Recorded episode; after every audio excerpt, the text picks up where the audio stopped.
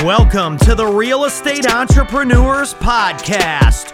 Real people doing real deals in real estate and no fake gurus allowed. We bring you the best and the most real estate investors in the space. They'll be showing you the good, the bad, and the ugly of real estate investing. Like, share, subscribe, get notified. It's the Real Estate Entrepreneurs Podcast.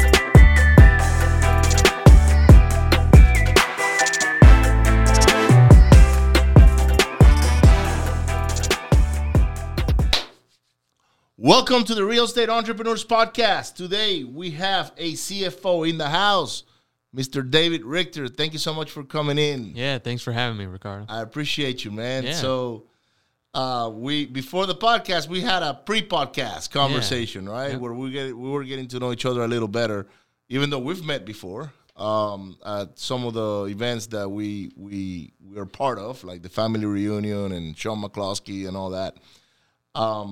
But it's a very interesting conversation to have with you because your services and what you do is not something that people pay too much attention to. Right. It often gets overlooked. Mm-hmm. And I wanna show our audience today that there is actually people out there helping teams in the real estate business from a financial perspective on how to handle finances and things of that nature. And we're going to get into that in a minute. But before we get there, who is David, man? Where do you come from? Tell me about your backgrounds. And I want to go back to where you grew up. Where were you born? Tell me a little bit about yourself. So I was born outside of Chicago in Northwest Indiana, spent 27 years there. That's where I cut my teeth in real estate investing too. Okay. So I read Rich Dad, Poor Dad in college. That's what got it all started. So I love that book and started doing my own deals and doing some fix and flip deals, did a lease option right away, really liked that. Then I started working with an investing company up there, and we took that company from about 5 deals a month to about 25, 30 deals a month between wholesale, turnkey, fix and flip, like anything you could think of, lease options, rentals, like we were doing it all. And I got to sit in every seat there too. I got to sit in acquisitions, dispositions, project management, property management, finance, like anything that you could think of. And it was an awesome experience. I was there for 5 years. While I was there, we did over 800 deals. So it was like a lot of experience there. Did about 50 of my own deals too during that time. So it was a lot of fun. Built a little portfolio, sold that portfolio, then moved across the country. But that's where I grew up and kind of how I got started in real estate. Okay. And so, all right, so let's backtrack a little bit. Yeah, let's do it. So you went to in Indiana, right? Yeah, I was Northwest Indiana, right outside of Chicago. Northwest Indiana. So you went to high school there. Yep, went to high school. That's where in Northwest Indiana there was a church that I went to and grew up in. I come from a background of faith and have great parents, great upbringing, and they really grounded me, and that's where I went to the high school and to the college that was up there, a private college, so that's where I got started. And what do you go to college for? I went for teaching, so secondary education. I really like teaching, and I'm passionate about sharing lessons with others, and so even though I don't use the teaching degree as far as like an actual teaching job today, I still like to teach and bring messages to others. That's good. I love that. I'm a teacher myself, awesome. But in by heart, yes. I love teaching people, this is how you do this or whatever, or showing them how I did it. I'm more of a coach today than I am a teacher. Yep. Because there's a big difference between being a coach, a teacher, or a mentor. Yep.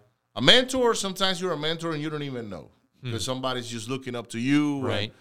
And, but in between coaching and teaching, coaching is like, this is how you grab the bat. And this is how you swing the bat. Right.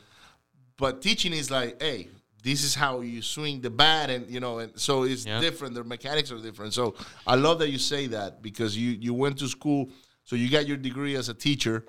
And did you get a master's after that? Or it was just a 4-year education, but that was during college. I had a job that I was working outside of it. So, it was like get up, go to school, and then in the afternoon go to the work, and get 4 hours of sleep at night. So taught a lot of character during that time just because of the crazy schedule. But then from there is when, I realized at that job I was sitting there, it was a machinist job. So like making, railroad, the sections of track that turn and metal. Exactly. I was able to sit there though, because it was like at the end of my time there, I was just punching in numbers and doing that type of stuff. And so I was able to just sit and read for a while because you could punch it in and it would run for like 4 hours, right? You're just babysitting the machine. I'm babysitting the machine pretty much after inputting the stuff in there. And that's when I, started reading very heavily about real estate. I'm like, I need to stop reading and start doing this. How old were you when you did that? Like early 20s? Or? Yeah, 19. Yeah, okay. So that it was about 19 when I first started that. And that's what got me started down the real estate road. Had a lot of time to read and then start implementing. Wow, that's awesome. So... how was your first deal? Like, how do you come about? My first deal was awesome. So I know for you, I know sometimes it's a horror story, but yeah, mine was right. I was gonna say most people's is a horror story, but I had a lot of good people around me. I'll always say that. Like, this has not been the show, my show growing up. Like, I've achieved a certain amount of success, but there's been a lot of good people in my life. Yeah. And during that time, I had good people. So I went to someone in the local area that, found off-market properties or could find, like a deal on the MLS or whatnot. Because at that time, it was 2012, the deals were everywhere. Yeah. So I found a deal and bought it and then rehabbed it off of the MLS. And then it was a HUD foreclosure. So bought it and then rehabbed it. Then I actually rented it first before I moved in there. So I rented it for a few months, got some cash flow because I really liked that. But then I got married during that time. So okay. we actually moved into that place and lived there for 2 years. And after 2 years, we found another house that we wanted to move into, and we lease optioned that property, after we were in there because of the... you lease option the one you wanted to move into or the one you fixed up? The one that we fixed up that we were moving out of. So we lease optioned that property because we had lived in there for 2 years, and the tax code says if you live somewhere 2 out of 5 years, no capital gains. Homestead. So yeah. I was like, yeah, this is great. So then we put the lease option tenant in there, and he pays us on time. He's amazing. 6 months later, he cashes me out and actually exercises his option. Oh, wow. Which was crazy because during that time, I was managing about 80 lease option properties with a company I was working with, and only 2 had ever really cashed out. So I'm like, boom, this is a home run. This is awesome. So that was a really, really good taste for my first. That was my first official deal because I rented it, then did the lease option, and then he cashed me out too. So that's awesome. Yeah. And you know what? I'm glad you actually brought up that point on how you got started and what your first deal was, because I'm a firm believer that what you did is what a lot of people need to do. Mm, yep. They need to go find that one where they can move in, fix up. It doesn't have to probably be a full rehab, because you need a place to sleep, a shower, and things like that, and the dust. And if you have children, then it brings other health concerns. But but if you can find a property where you can go and paint, throw some paint in the wall, do some flooring, do some upgrades, and you can live in it for a couple of years and take advantage of no capital gains, and then start moving forward like that. That's like the perfect scenario for someone to get started, because you don't have to go and take on that risk of a hard money loan or something that's high interest. Heavy rehab, do it from top to bottom, mm-hmm. which you might have rehabbed the property, but I'm pretty sure you didn't rehab it like all at once. Right, you went on stages, mm-hmm. and then you were patient. That's another one. You had to be patient to be there for 2 years. Yep. Some people, they just want in and out, and they want to see that $40,000 check or 80 or whatever. So a lot of things came into play on your first deal that I love. Number one, you were patient. Number two, you kind of like put your money where your mouth was. Like, hey, I'm gonna move into that property and upgrade it. And back then in 2012, you could buy a lot of those deals. Oh yeah, you could cherry pick them. Oh, cherry pick all the time. HUD houses, foreclosures everywhere. Try that today. Right? They're not out there. Nope. And then. You were preaching at the same time what you were working with your team, which was the lease options. Right. Yes. That's why I said, I've had a lot of good mentors, and it was just listening to them. Like, how did they structure this? How did they do it? I actually paid the guy that was putting lease option tenants in places to do you know, the screening for myself, you know, for that tenant as well, too, because I'm like, I've seen the headaches that come along with it, because we had about 100 rental units with that company that I was overseeing at that time, and I'm like, I want a good process to get my person in there so that way I don't have the headache, and he did. He found an amazing applicant, and then, like I said, cashed me out 6 months later, so I was like, wow. This is awesome. Wow. So, all right. So you went through that experience, right? Yeah. And then how was your real estate career defined from that moment? How was your progress after that? Sure. Like, so when I first started, I was reading those books, you know, at that other job, and I was like, I want to find a real estate investor near me, you know, like a RIA or, you know, something like that. Like-minded people. Exactly. Mm-hmm. Like-minded people. I was looking for my tribe. So I went to, this guy was a part of our church. And I said to my dad, like, hey, do you know anyone who's in real estate? He's like, yeah, you should talk to this guy. So I talked to him and he's like, yeah, I'd like to, you know, would you start, you know, meeting with me and I could start mentoring you or whatnot. I was like, sure, I would love that. And so I met with him and I kind of worked for free for like 8 months while I was still doing my other job and finishing up school, getting married or whatnot, and would work like nights, weekends for free for like 8 months, just getting knowledge, getting info. And then from there is when I came on board full-time with them, that was when we were just starting the direct-to-seller, you know, marketing and whatnot. They had been doing a lot of foreclosure and, you know, just bidding on HUDs and whatnot. So I started and came in there into the direct-to-seller and getting that up off the ground. And from there was a 5-year career of all these different seats and seeing it scale and going from like 5 employees to like 25 employees. It just was a lot of fun. And this is all in Indiana, right? This was all in Indiana. We covered like 5 different states where we bought and sold properties, but our home base was right outside of Chicago. And when they were doing all these deals in the 5 states, they were full flipping or rehabbing. There was a lot of wholesale deals. So there were some pockets where like Northwest Indiana and Southern Indiana and like Chicago, we would do flipping. But some of the, like we were in Ohio and Michigan too, and not there would we flip as much. It was more wholesale deals. Yeah. Okay. So you learn wholesaling, flipping virtually, but because I'm pretty sure a lot of those was virtual. Yes. If you know Gary Harper, he was a part of that team and he was the Michigan rep and he did all virtual wholesaling. He's like, he was probably one of the first ones where I saw where it actually worked. He was doing about 40 or 50 deals with his team out of that one state, you know, all virtual, and he had never seen a property. Yeah, that's what we do today. Yep. We don't smell the dead cats or nothing. Like it's crazy. Yep. I learned that from Nick Perry though. Nick is one of the top guys in the nation today. I like Nick a lot. And Nick and I are friends, and I remember I used to be the belly-to-belly guy, so I love the interaction with a seller, like in person, because I'm helping someone move on, right? Yep. But Nick came to me one day and said, man, Ricardo, you're good at negotiating. You're good at creating a report. You got to start doing that on the phone. And I was like, what are you talking about? It's like, dude, you got to get out of Houston, because I did it just in the Houston area and, you know, surrounding areas. Yeah. And I said, Nick, I just don't see how you guys do this over the phone, you know. He's like, dude, it's just a conversation, you know, get on the phone, get some pictures in and out, and that's what we do today. But when he showed it to me once, he said, look, let me show you how we do it. And I went to his office, and he's like, you see, we just got a deal in, I don't know, Indiana. And I was like, really?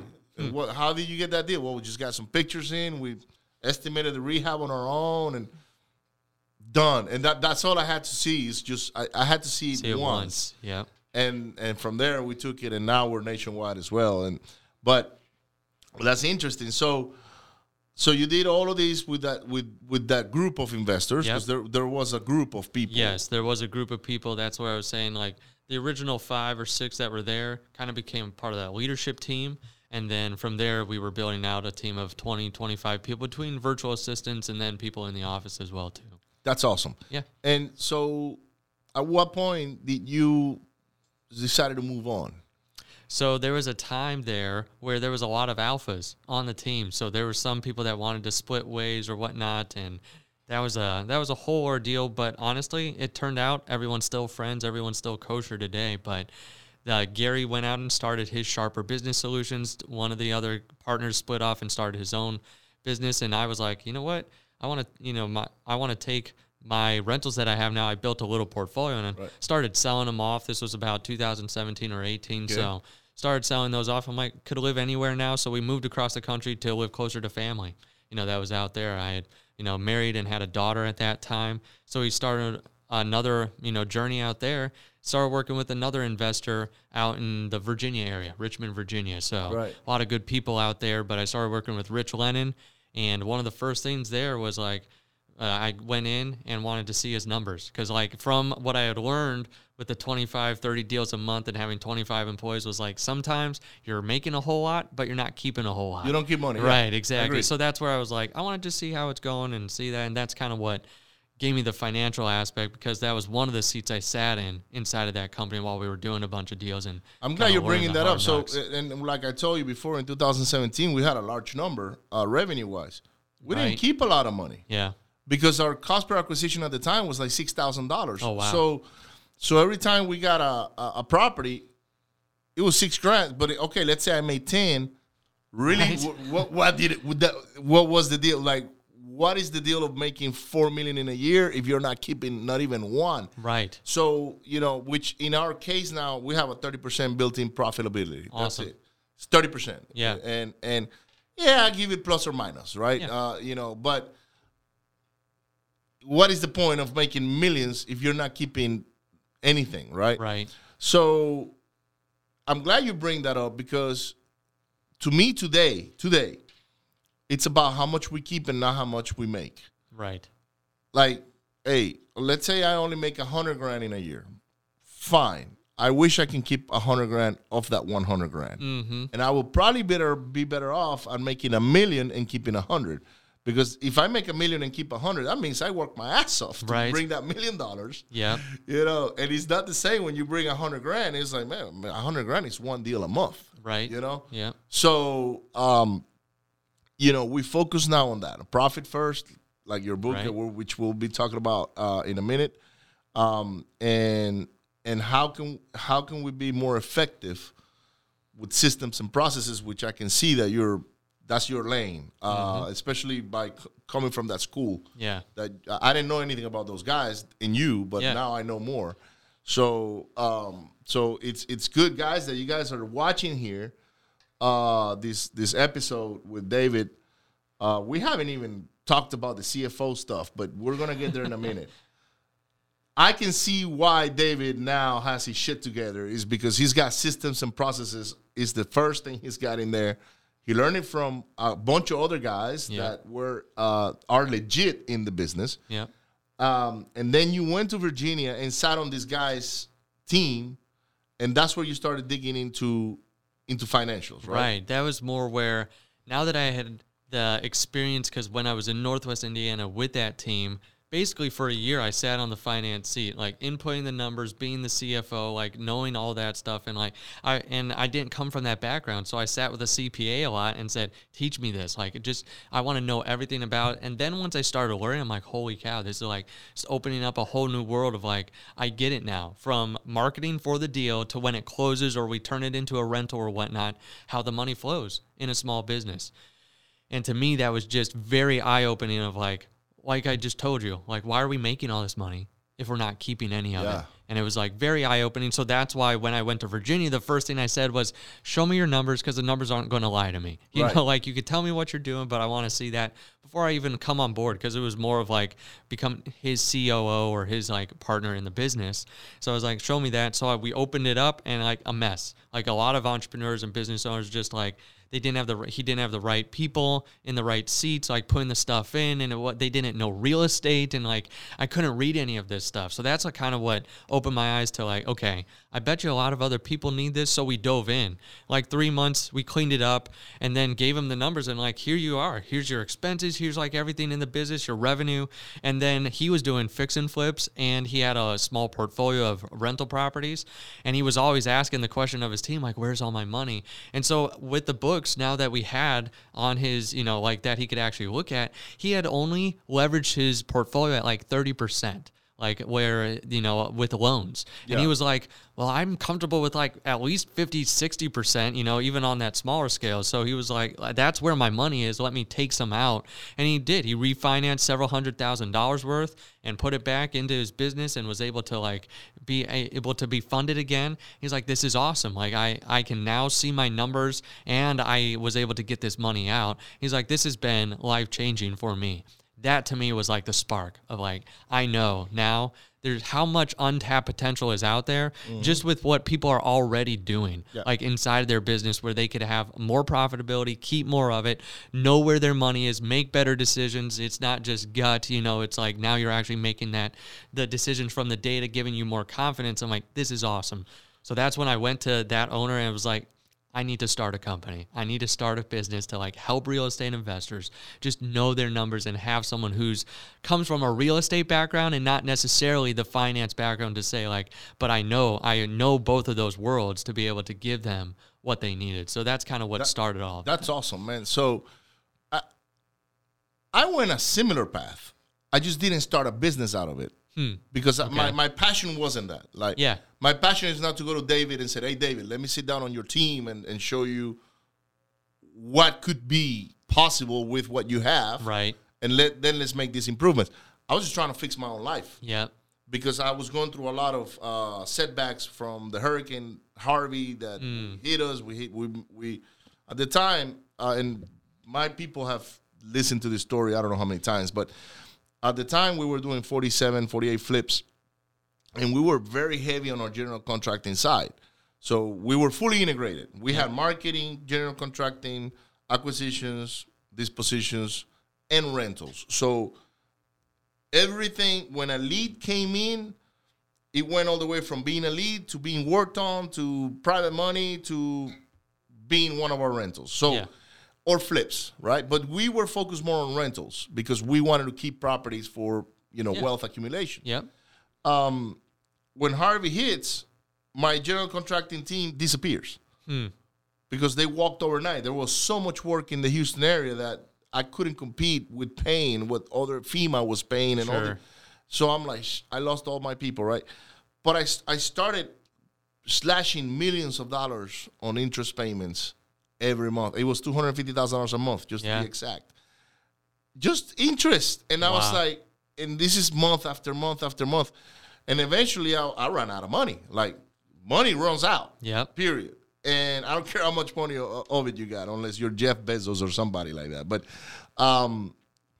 so what happens when you start going through a hemorrhage like that, right? You start looking at everything. Yeah. Okay, what can I get off that's overhead? And that is not producing me money. So I started looking at things a different way. So if I have an employee, how much money is that guy making me? Not how much he's costing me. And if he's not making me any money, he doesn't need to be here. Yep. So we started adjusting all these things. We eventually let go of our building. We had a building. It was rented, but it wasn't ours, but it was rented. And that was kind of like our headquarters. But that was $5,000 a month, man. And when you're slashing that much money out every month, $5,000 when you're making $1 million is nothing. But when you're not making money, it's a lot. It's a lot. You know? Yes, it is. So I started looking inside and saying, okay, how can I optimize what I have? Relaunch something. I don't know what it was going to be. It turned out to be a wholesaling business, and I hated wholesalers. Because I was the buyer all the time. So wholesalers will bring me deals. And I was like, man, your numbers don't make sense. You don't know how to do a rehab estimate or whatnot. But that's how I became a wholesaler. And now that I'm a wholesaler, I don't want to do anything else. But I started applying the same principles. It's like, all right, if a dollar comes in, how much of it is going to marketing? How much of it is going to overhead? How much of it is this? And how much am I keeping, right? Mm-hmm. But of course, I flipped it because I needed to keep some to pay my own bills. Right. So I will bring in $1, pay my bills first. Yeah. And then, okay, I got this much left over for marketing. I got this much left over for overhead. So it's sort of kind of like same principle as that you apply. It's just that I had to do it out of necessity. Right. It wasn't because it was cool to go through that exercise. Yeah, for sure. But that's when I realized that we were bringing a lot of money on revenue, but we weren't keeping a lot. Yeah. Yeah, we had a good lifestyle, and we made money. You know, don't get me wrong. Yeah. But now I make less money in revenue than we did back in those days. Mm-hmm. But we actually get to keep more. Right. You know, which is crazy. Yeah. And my life is a lot less easier and less stressful than it was back then. Yeah. So you decide to start this business, right? Yeah. To assist guys like myself of being a CFO. Like you become part of the like either the board of directors or now you have eyes inside of a team. Right. Yep. How many guys have you helped since you started that journey? Over 80. Yeah. So we're close to 100 now. This is definitely a growth year. We've got 30 CFOs on the team, but we're helping a ton of people, because from that conversation of that life-changing conversation with him, the guy in Richmond, Virginia, then that was when I said, I want to start this company. Then I started calling mentors, and Gary Harper was one of them. And he's like, have you ever read the book Profit First? I was like, no, I've never read that. So that was several years ago now. And so I took that book, opened it up, and I downloaded it and listened to it, the whole thing in one night, and took 10 pages of notes and said, this is a great framework for being able to help the entrepreneur, business owner manage the cash. So just like you were saying, making sure that they take their profit first. So that's where we started incorporating that as well too. And that's where we've seen a ton of people just transform their mindset of, I need to pay everyone else first, to, no, we have to make sure that I'm taken care of and the business is healthy. Yep. Then we can take care of the marketing and all this stuff to make sure that we actually have a business standing, even if it's the good times, because we're recording this and it's great times right now. The sun is shining. It's a bull market, everything. But that's where it's like when those necessity times come to slash things, it's like if you're already preparing for that, you want to be keeping more now anyway, so you can prepare for those times. And I love what you said too. You said, I am making less, but I'm keeping more than I did back then. It's like, isn't that what we all want? We want to not work as much, but keep more of the money that we're actually making. So that was like the driving force of why I wanted to start the business Simple CFO. That's awesome, man. And I hope you get to help thousands of people doing that, because we need it. Like, I had to develop my own lane, because I didn't know you. Like, I didn't know you were available, right? You know what I'm saying? Like, and we just got to know each other last year for the first time. But I have no idea how many guys are out there that need your services, that think they got their stuff together. Right.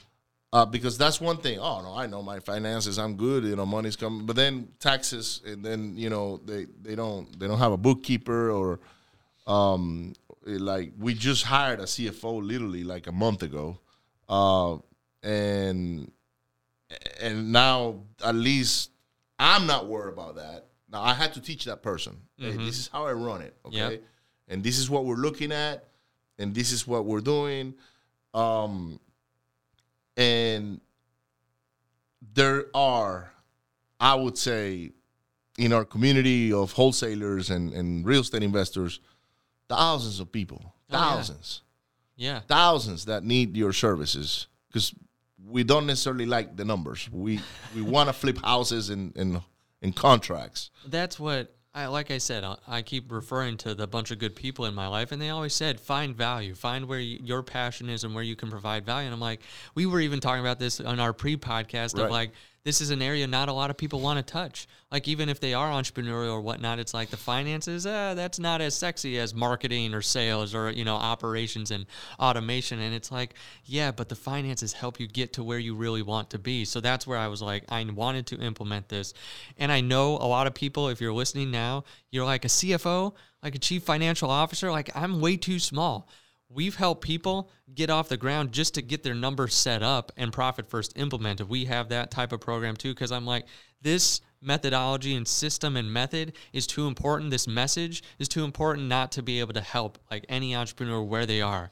Because I was talking with Pace Morby on our podcast, the Profit First REI podcast, and he said, if I would have started Profit First, because we're working with him, he said, if I would have started Profit First Like at the very beginning of my investing career, I'd have $5 million cash more in my account right now. Absolutely. Yeah, because it's just like building those good habits right from the beginning. So yeah, we help people from the very beginning, or if you're like Ricardo doing millions of dollars a year. So it's just too important not to keep under. And what I love about the system too is that it's built for entrepreneurs. It's not, this is not a system where it's like, oh, accounting and bookkeeping. Yeah, and you whatnot. Have to stay it's in like, a box. Exactly. No. It's we, more. We understand entrepreneurs move out of boxes all the time. Yeah, so. Exactly. So it's like this system is more built for that entrepreneur to be able to manage the money from their perspective rather than like having to get the accounting degree and, you know those numbers like from that perspective. So that's why I love that system as well. Man, I'm tell me about the book. So yeah, so for sure. So and show it to the to here. To I'll the show it to the camera there. If you can if you're listening to it's this. It's on Amazon, right? Yeah, it's on Amazon.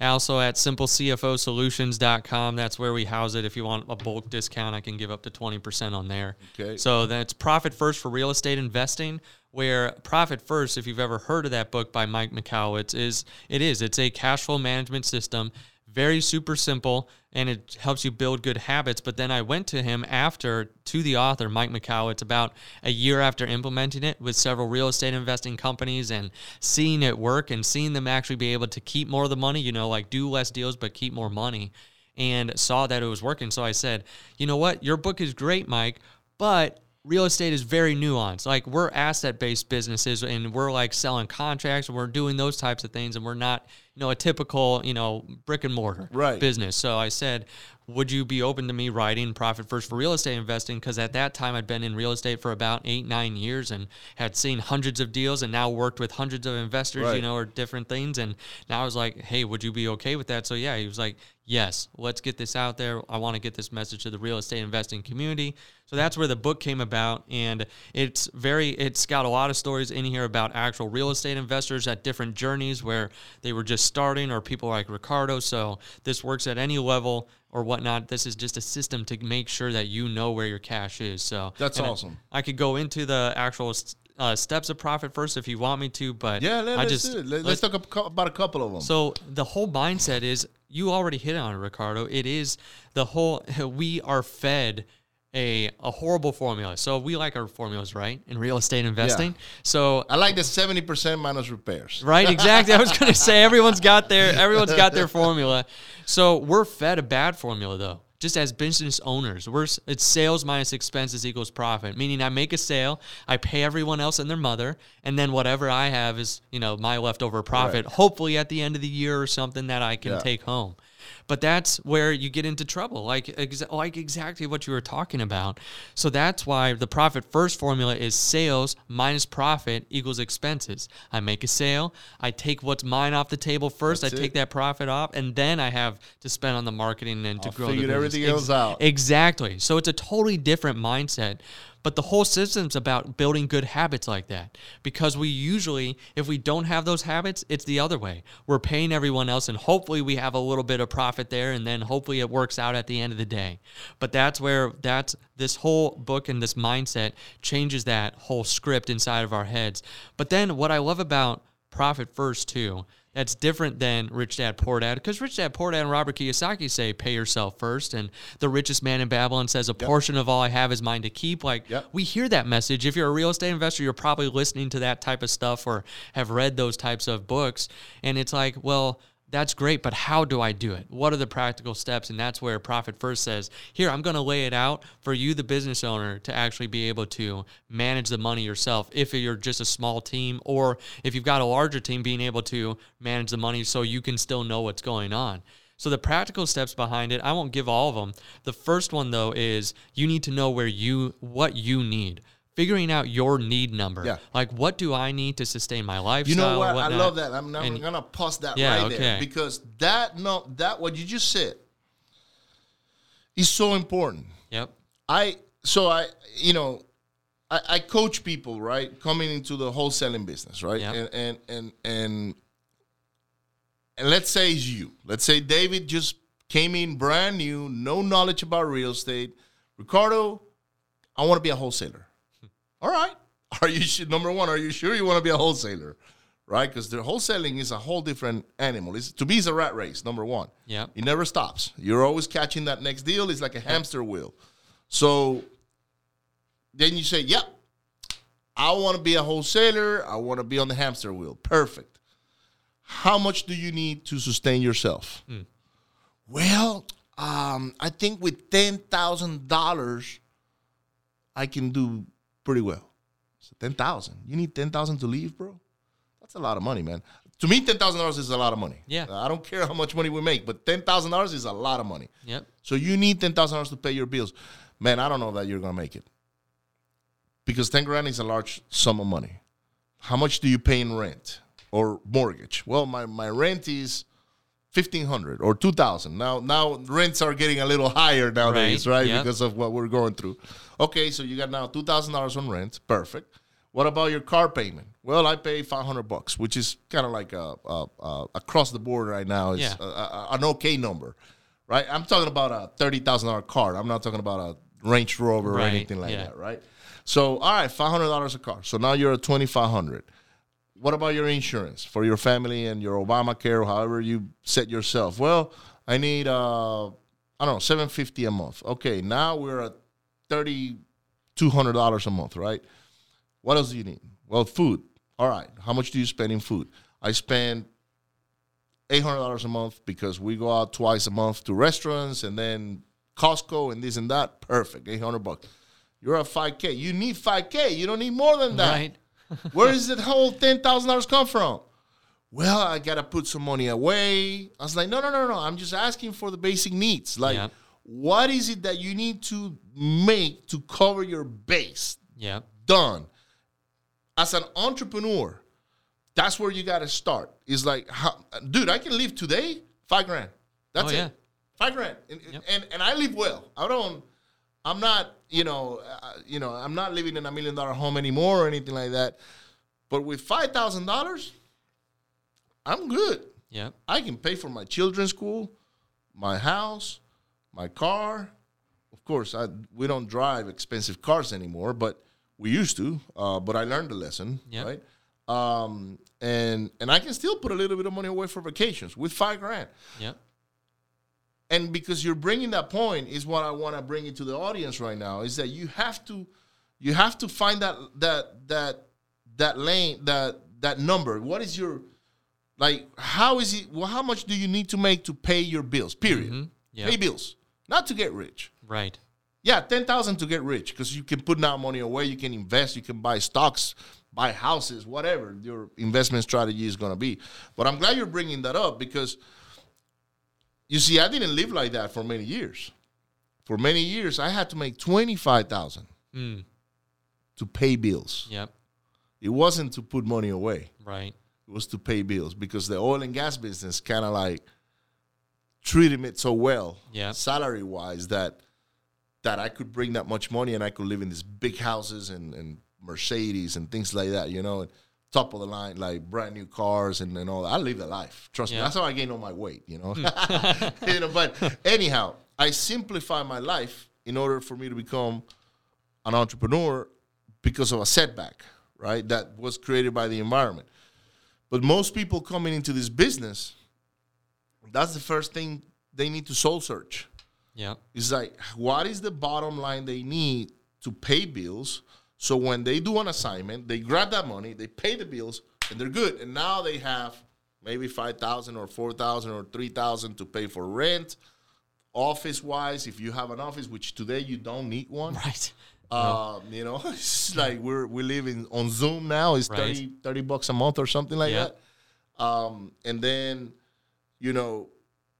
marketing, which is a necessary deal. Like, without marketing, you're not gonna get the leads coming in or the revenue.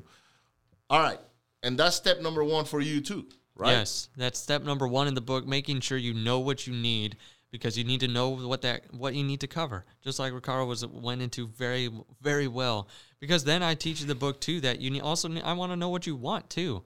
Because where do you need to start off with just to cover your base? And then what are your aspirational goals? Like, where are you wanting to end up as well, too? Because that's something that I think is super important that a lot of people don't think about is like, okay, this is what I need, but what do I want? Like, where am I headed? And because this whole purpose is to reverse engineer. So that way, you know, how many deals do I need to do? What percent of that is of that deals, you know, like knowing exactly where you need to be. So that way you can say, you know what? I thought I needed to do like 4 deals a month, but I only have to do like 1 or 2, you know, like to have exactly what I need. So especially if you do two $20,000 deals, right? That's a pretty good chunk of change. That's a pretty good chunk of change for a lot of people. So that's where getting that first baseline of where you are.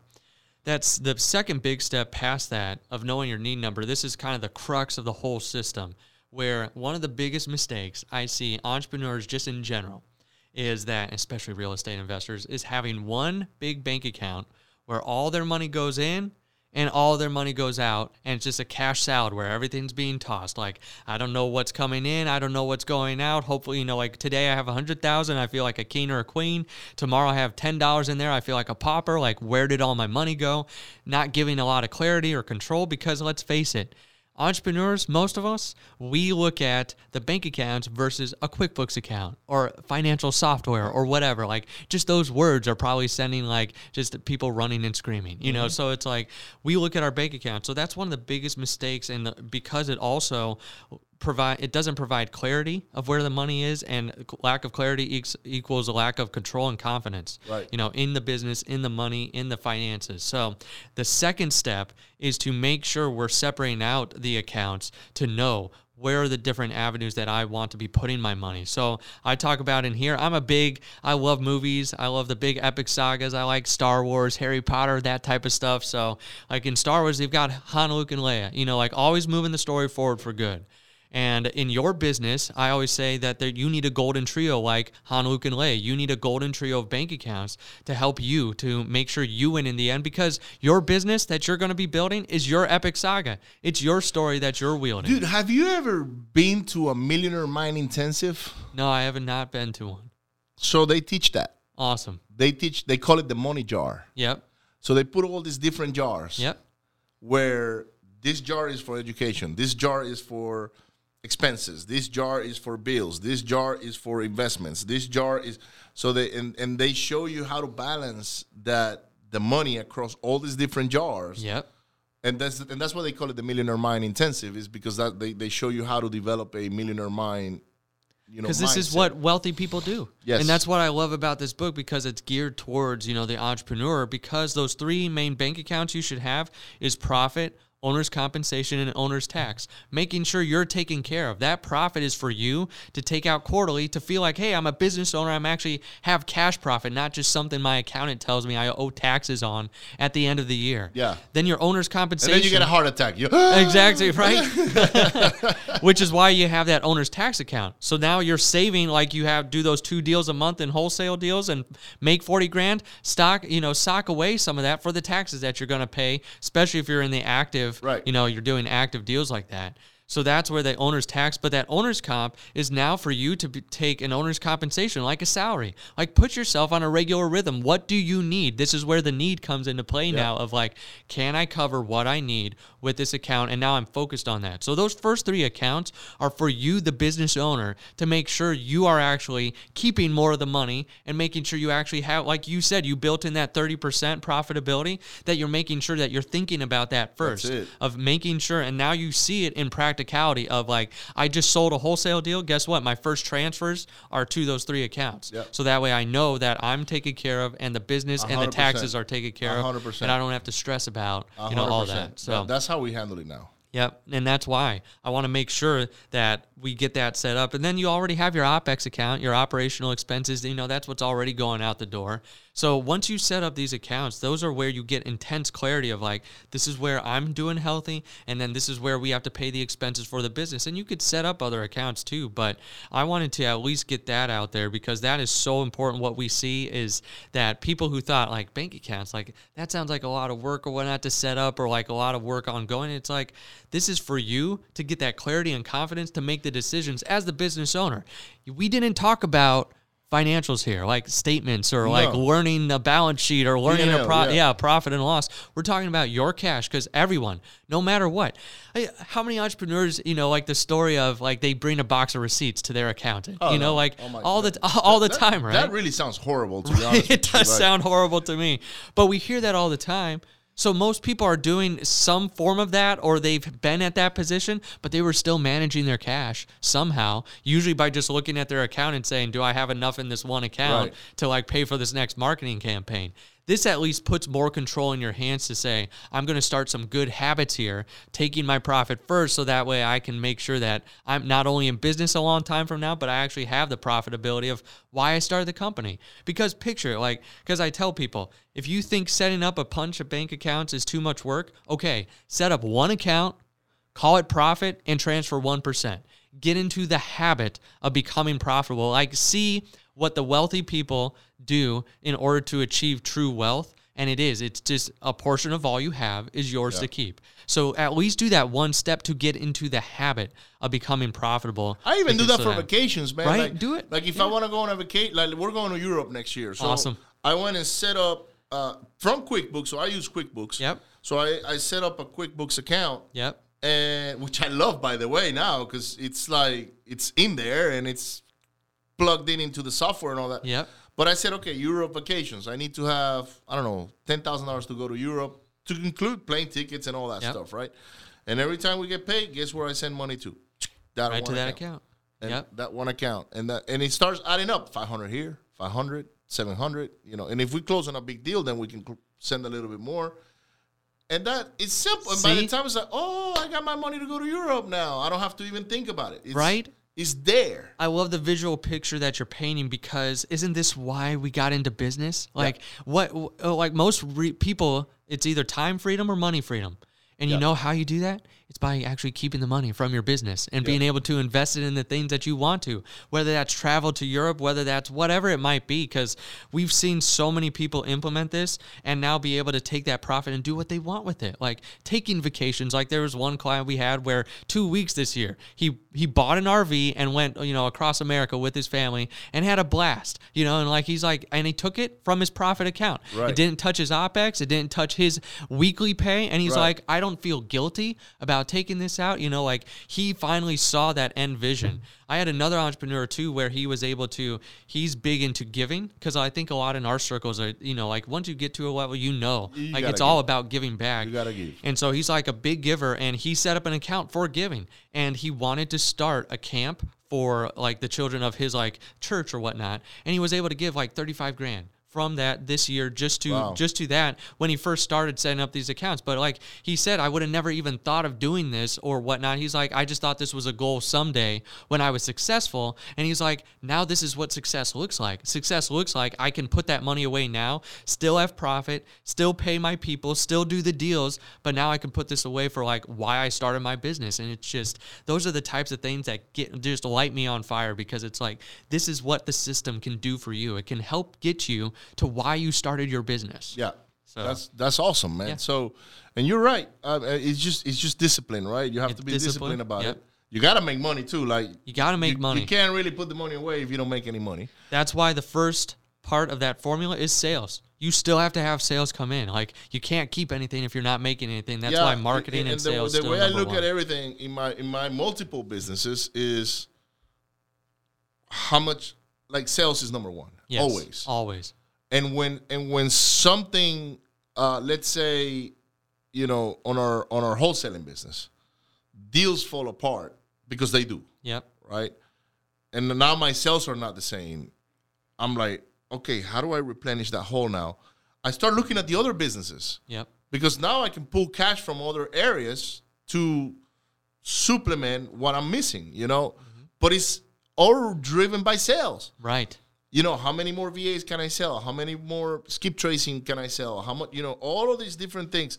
Like, where can I go and make the sale? Okay, the sale, because businesses will fail, guys, by the way. You know, and sales will fail at some point for many different reasons. You might get sick. Your sales superstar might get sick, or they might quit on you, or they might go set up a competitor against you. You know, like it happens many times, right? Yes, indeed. So you have to have multiple lanes in the sales process in order for when one fails, you have failed, what I call fail safes. Yep. You know, okay, my whole selling business failed this month because, trust me, it does. Yeah. Oh, I do 40 deals a month. Yeah, really. How many did you close last month? Well, like you asked me earlier, right? Yep. How many did you close? Well, sometimes we close 10, sometimes 5, sometimes 2, sometimes nothing. You know, like because it just happens that way, right? Yeah. But overhead still happens. Right. It doesn't go away. It doesn't go away unless you get rid of it. Unless you get rid of it. But like the office, I can't get rid of the office. I'll have a lease here, and like this overhead is done. Like it's happening every month. So how do you make sure that you have money coming in all the time? You sell more. Exactly. It's that simple.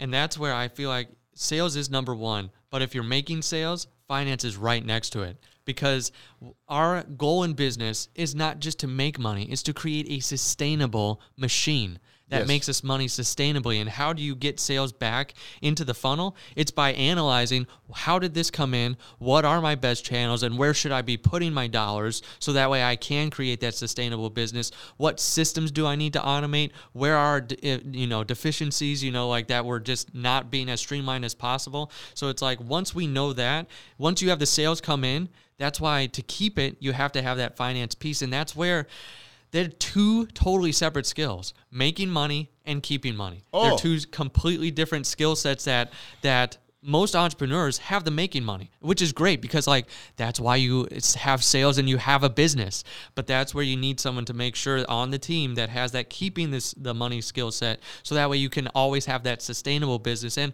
watching your back too, making sure that someone is focused on your profitability. A lot of people have a bookkeeper or a CPA, but they're focused on numbers, transactions, taxes. It's like you need someone there that's focused on that profit. So that way you can actually keep the profit, keep the money coming in. So sales is number one, and if you're making sales, you need finance right next to it. We and you're right, 100%. There's no doubts about it. One thing that we've been doing that we did last year a lot was that we reinvested. So we got sales, we got money, and then I'm looking at it like, how can I make more with that? Yep. Right? And then not necessarily going and buying more houses. It wasn't about buying more properties. Like, I don't even enjoy buying houses anymore, honestly. Like, I'm in the real estate business. I'm a wholesaler. I hate being a landlord. Yeah. So I don't want to be in that position to where I got to evict people and this and that. I got a soft heart for that. And for me, it's hard to put somebody on the streets on because they're going through tough times. But, and that's good to recognize, too, because some people fall in the trap of, I got to be a landlord with 100 properties. And then you find out you actually don't even like it. Right. That was me. Yep. I got to 107 houses back in 2012, and I didn't like it. I hated it. I was like, what am I doing this? Hmm. So I started liquidating everything I had. Yeah. But I was chasing someone else's dream. I bought into someone else's vision. It wasn't my vision. It was someone else's vision. Yeah. They painted it so pretty that it sounded cool to have a bunch of houses, right? But, where I was going with this is that you have to recognize what is it that you want to do, right? Like, fix and flip, perfect. Okay, that's a whole animal, managing contractors, wholesaling, managing, marketing, and skill sets. Because you have the wholesaler and the flipper are two different set of skill sets, and also the landlord, they're all different lanes. But one thing that I was looking at was, even though we made less money last year, which significantly, and for me last year wasn't about making a lot of money. It was about making sure I built a solid foundation moving forward for the next 5 years. Yep. So I focused a lot on building that foundation. And one of the key things, and I'll tell you more about, which is something we were talking about earlier, 3 years ago, I had a team. Maybe two or 3 years ago, I had a team. And it was all here in-house. It wasn't in this office. It was a different office. And what happened was, because I had everything internal, they had access to everything I had. So they had access to my data, they had access to my CRM, they had access to all my systems. And what happened was three of those guys realized what they had access to. They stole it. Mm. Okay? Yeah. And they kind of like went and set themselves up with my data, which it was hundreds of thousands of records. I could have given it to them because at the end of the day, still, not only you need the data, the processes, but you also need the skill set. Right. Yeah. They had some skills, but their skill set wasn't to where they knew what to do with any of that. Mm-hmm.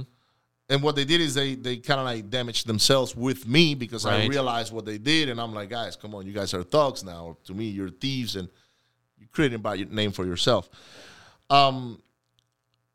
But I learned a hard lesson, which was, man, I had all my eggs in that one office. How can I segregate this? So I went and started my virtual segregation. And I transferred all of my records to my virtual guys. And I had at the time, Carlos is his name. He still works with me. He's kind of like my right-hand guy. He was my IT guy. But he's in Venezuela. And he built all of our websites. And anything that had to do with a computer, website, that kind of stuff, he handled it. So if I wanted a website for your company, I would say, hey, Carlos, David wants a website for Profit First, and here's the information. Can you put it together? And he'll go execute. So I went and called him and I said, Carlos, I need more of your help, which is I got all this data. I need to house it somewhere, but I want you to look after that as well. And he's like, sure, that's easy. You know, he's a Excel wizard and all. Yeah. The guy is actually a computer engineer. So we sent all that stuff to him, and he started handling the data. That was the first time I segregated part of my process somewhere else. So now I'm relying on these guys to funnel the right data to me. And then I said, hey, by the way, I need you to now upload that into our cold calling system and our text messaging platform so we can run marketing. No problems. And they start doing that. And then I go, by the way, can you actually start clicking that button and do the marketing for me? That way my guys here locally are just closing deals, not lead generating. Yeah, we can do that. So we did that. Then I had another team that came up and very talented group of guys. And I'm still in contact with some of those guys. They were doing acquisitions and dispositions inside. But that was now what was segregated was just the data side, which was my most valuable asset when it came to money invested. Yep. Right? Because the beautiful thing about data, you buy it today, but you can market to that thing for the next 10 years. Right.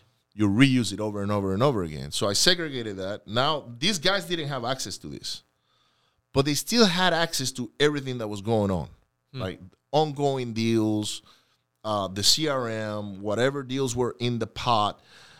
And a couple of those guys tried to steal some of the deals that we had going. So I'm like, how can I segregate that now? So I went and segregated the acquisition side, and I opened up another office, which increased my overhead. But now they can only see what was on acquisitions. They couldn't see what was on dispositions. And then the dispositions guys couldn't see what was on acquisitions either.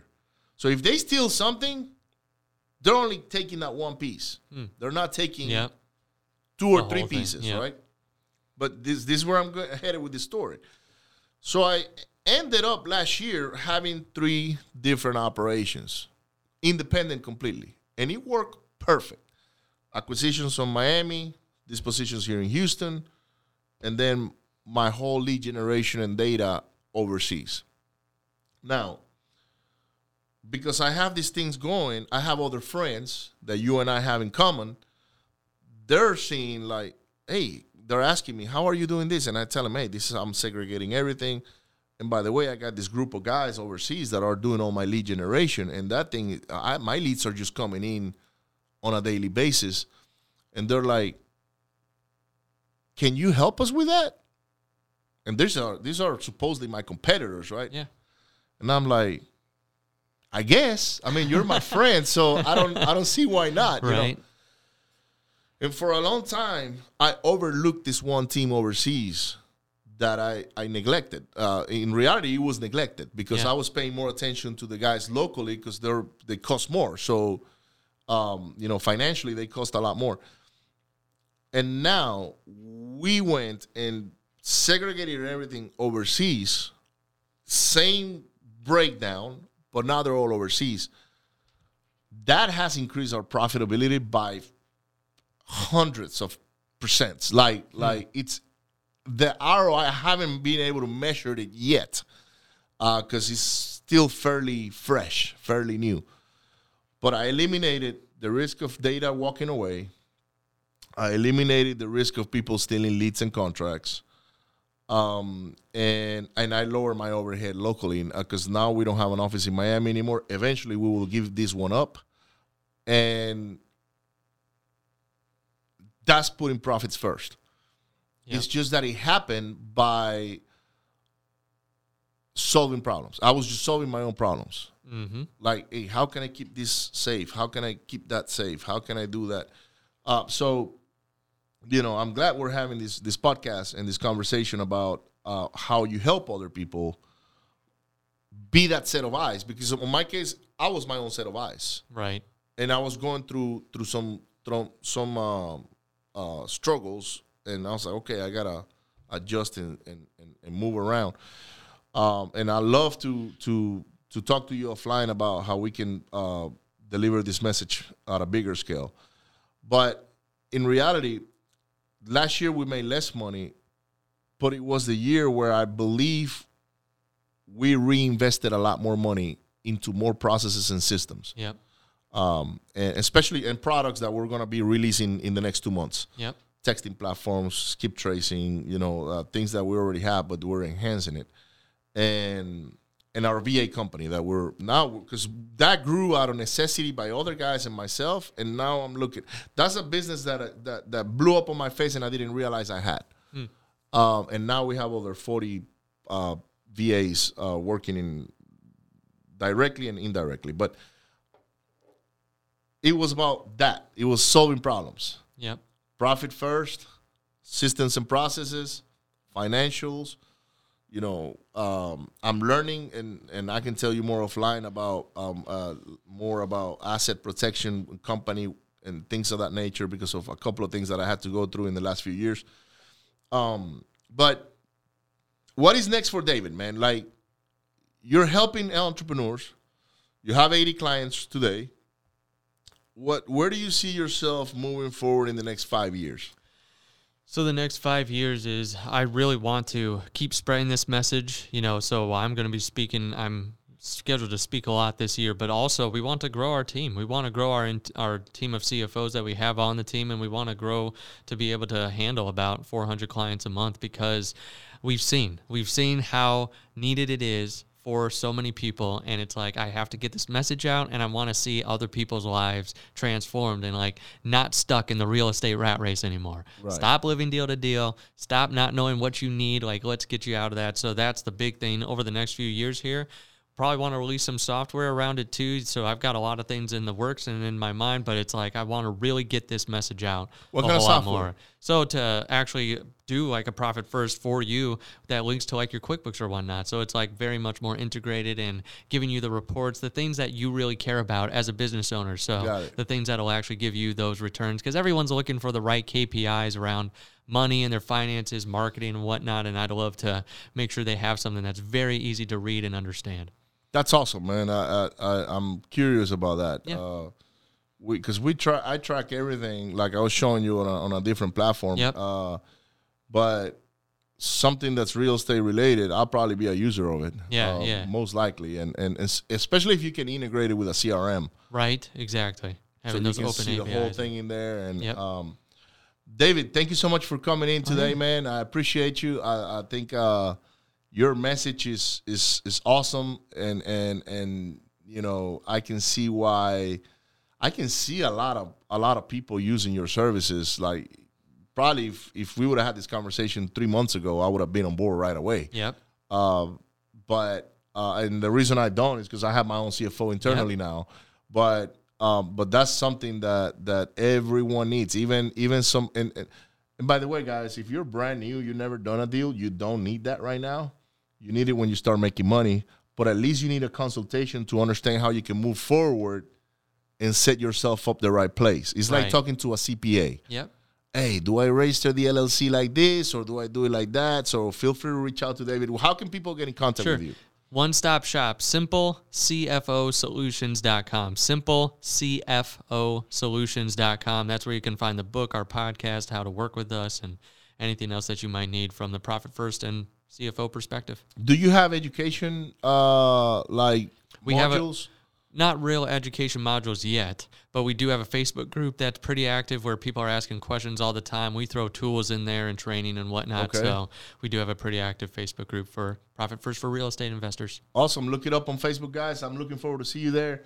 David, thank you so much for coming in, man, and sharing your wisdom and knowledge about how to profit first and how to keep finances on the right track. And guys, don't forget to hit share, like, and subscribe. We will have the Real Estate Entrepreneurs Event and Mastermind Attend Growth, May 27, 28th. We're deciding whether we do it in Houston or Austin yet. Put it on the comments. I think it's going to be Austin. It's much more fun than Houston. Houston is not a fancy place. Austin is. So I'll see you on the next one. Thank you.